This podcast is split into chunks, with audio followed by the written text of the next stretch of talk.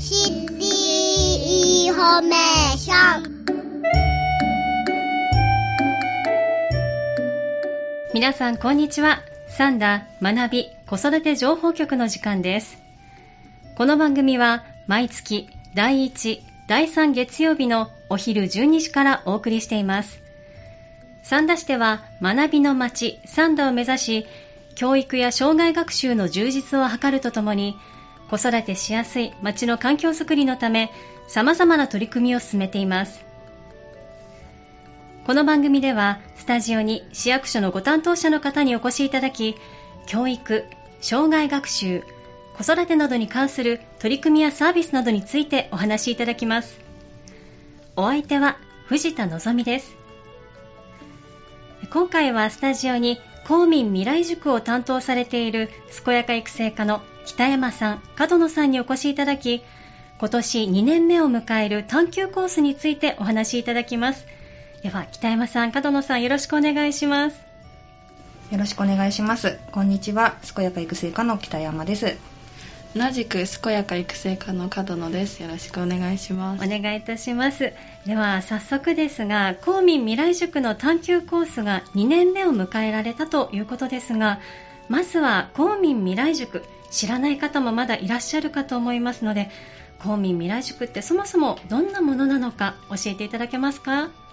はい。公民未来塾は平成28年より始まった三田市の社会教育プログラムです。はい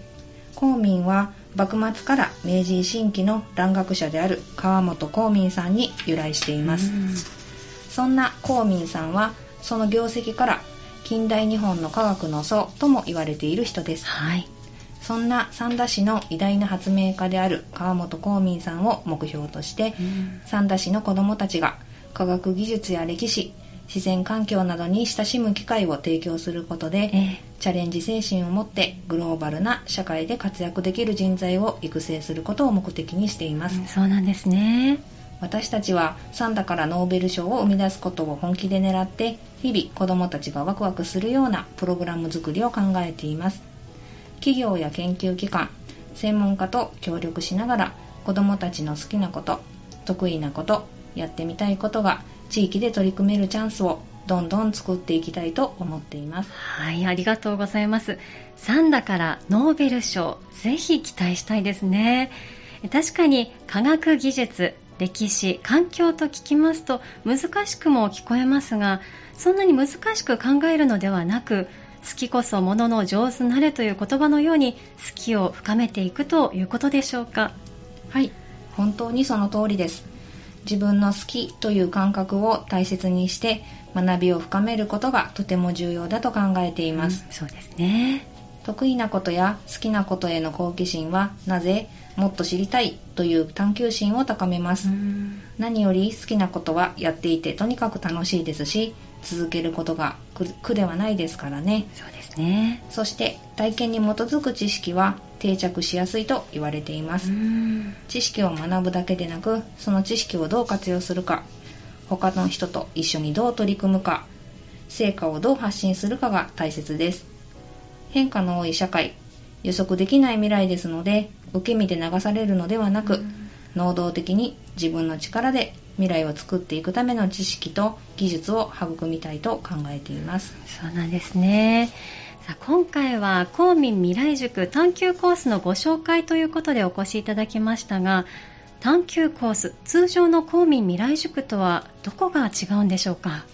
そうですね。公民未来塾は基本的には単発のイベント形式で行います。しかし探究コースはこれまでのプログラムと違い、はい。年間を通して参加してもらう連続講座です。うん子どもたちの探求心を刺激する体系的で連続した学びを創出し、ええ感性や好奇心想像力を育み新しい発想を持って活躍できる力を育成したいと考えていますそうなんですね。公民未来塾探究コースでは子どもたちに学んだことをやってみる。そしてそこからまた学ぶ。そんな学びと実践の繰り返しを経験して自分の中に今までなかった知識と経験がどんどんと積み重なってくる感覚をその面白さを味わってほしいと願っています、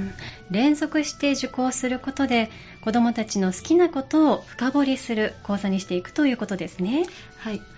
講師たちも子どもの興味関心を引き出し、実践的な学びのある講座にするためええ。いろいろな仕掛けを楽しみながら考えています。そうなんですね。そして最後には子どもたちが感じたことや学んだことを形にしてそれを発表したり発信したりする機会づくりを考えています。子どもたちは好きなことを追求していく中でそれをまとめたりチームで協力したりする力と最後の発表ではプレゼンする力も養えるということですね。まさにこれからの未来に必要な力を育成する取り組みと言えそうですね。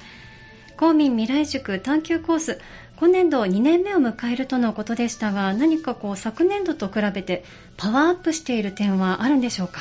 はいもちろんです。昨年度はプログラミングを学べるプログラミングコース、経済お金のことについて学ぶマネークコース、はい自分の将来について考える未来デザインコースの3つのコースでしたが、ええ今年度はコースの数を5つに増やしました新しい講師の先生も登場します5つのコースに増えたんですね。どのようなコースがあるか詳しく教えていただけますか？はい。一つ目のコースはマネイクコースです。はい。こちらは昨年度も大変人気だったコースで、株式会社マネイクのキャサリンとナンシーが分かりやすく、面白くお金の話をしてくれます。はい。昨年度は自分が注目する一つの会社を決めてもらい、その株の動きを半年間追っていきましたう。ん。そして受講生が選んだ株を集めて、公民ファンドと名付けた投資信託を作りました。そうなんですね。今年度は同じ内容ではなくさらにパワーアップした内容を講師の先生が考えてくれています子どもたちが大人になる頃の社会では今よりもっとお金の知識を必要とされると思いますのでぜひたくさんの方に受講してほしいです面白そうですね。昨今、金融教育という言葉を耳にするようになりましたよね。お金のことをしっかり学ぶ機会はなかなかないですが、生きていく上で不可欠な知識ですよね。素敵な講座ですね。はいありがとうございます2つ目のコースは未来デザインコースですはい。こちらは昨年人気だった未来デザインコースの講師株式会社ネクセントの小沢優さんに担当していただきます、昨年度はしくじり先生やみんな天才ワークといったユニークなお名前の活動が子どもたちに好評だったと伺っています。はい生きていれば失敗すること間違ってしまうことはたくさんありますうん。失敗をしないことが大切なのではなくええ。どんどん失敗していこう失敗は成功のもとという気持ちを持って諦めずにチャレンジし続けるそして友達の失敗にも寛容な気概を持った人に育ってほしいなと思っています、そうなんですね。今年度は起業をテーマにしていますはい。得意なこと好きなこと極めたいことを見つけるところから一緒に始めてコース実施中にそれを実際の行動に起こすことつまり起業することをやってみますうん皆さんのチャレンジを全力でサポートして一緒に走ってくれるかっこいい先生です素敵ですね。自分一人でチャレンジすることは難しくても講師の先生やコースに参加する仲間と一緒なら頑張ってチャレンジしてみようという勇気が湧きそうですね。はいコースを通じて学校や習い事以外とは違う仲間ができることも公民未来塾のおすすめポイントですはい。では3つ目はどのようなコースでしょうか？はい、3つ目はキャリア創造コースですこちらは昨年人気だった未来デザインコースの講師である株式会社 HR デザインさんの高木健一さんと辻村直人さんが新しく始めるコースでうんす、そうなんですね。全5回のコースで働く大人に注目し生き生きと働いている大人はどんなことを考えてどんなことを大切にしているのかインタビューしていきますはい。カラータイプ教育アドバイザーの小田中美穂さんや、キリンビールさん三田市にあるドライフード製造会社のコスモス食品さんベネッセさんなどたくさんの面白い大人と一緒に働く意味を考えて自分たちのキャリアを作ることができるコースです、とっても豪華な講師の皆さんですね。たくさんの講師の人生観や仕事に対する考え方を聞きながら自分のキャリアを自分で見つけて作っていくそんなコースですね。はい。そして4つ目がはい。新しくできたコース、天文宇宙コースです、うん。三田天文クラブさんが講師を務めてくださります三田天文クラブの皆さんは本当に天文宇宙のことが大好きです。国際協力としても天体観測を行っています。そうなんですね。天文や宇宙が好きな方には本当におすすめのコースです。公民未来塾では本物に触れる体験ができることをコンセプトとしています。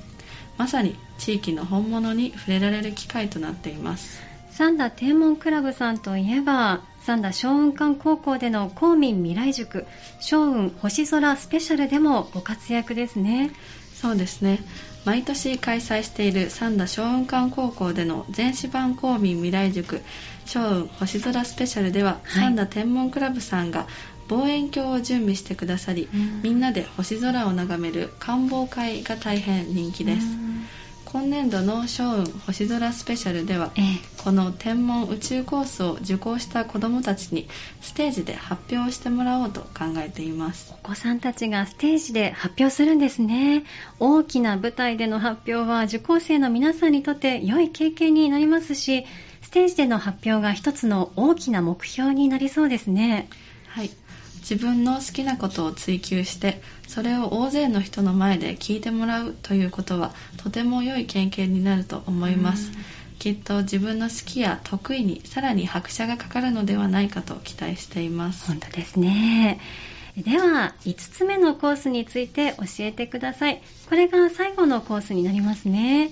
そうです5つ目は三田探究コースです。はい。具体的なことや内容は現在計画中でまだお伝えできないのですが、はい。毎年春に三田市を鮮やかに彩ってくれる桜やええ。三田の歴史など三田のことをもっと深く楽しく学べるようなコースを考えています、まだ詳細が決まり次第発表させていただきますはい、わかりました。地元三田について深めていけるコースになりそうですね。また内容を教えてください。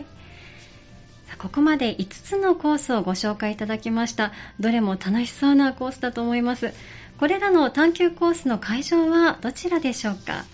はい会場はそれぞれのコースによって異なりますはい。三田市役所内や公共施設で開催するものもあれば企業や学校内で開催するものもあります。そうなんですね。詳しくは三田市のホームページからご確認いただければと思うのですが、ええ。今年度の特徴は人と自然の博物館のコレクショナリウムという施設を使用することです。はい。コレクショナリウムという部屋は人と自然の博物館開館30周年を記念して作られた新しい施設でええ。さまざまな標本やデジタル画像が展示されています、うん子どもたちには自然の魅力が感じられる施設で探求に励んでもらいたいと思っています。そうなんですね。他にもキャリア創造コースでは、はい。キリンビールさんやコスモス食品さんの工場に足を運びええ。現地で担当の方とお話をする機会も設けていますので現地でしか味わえないような感覚や体験を積んでほしいと思っています。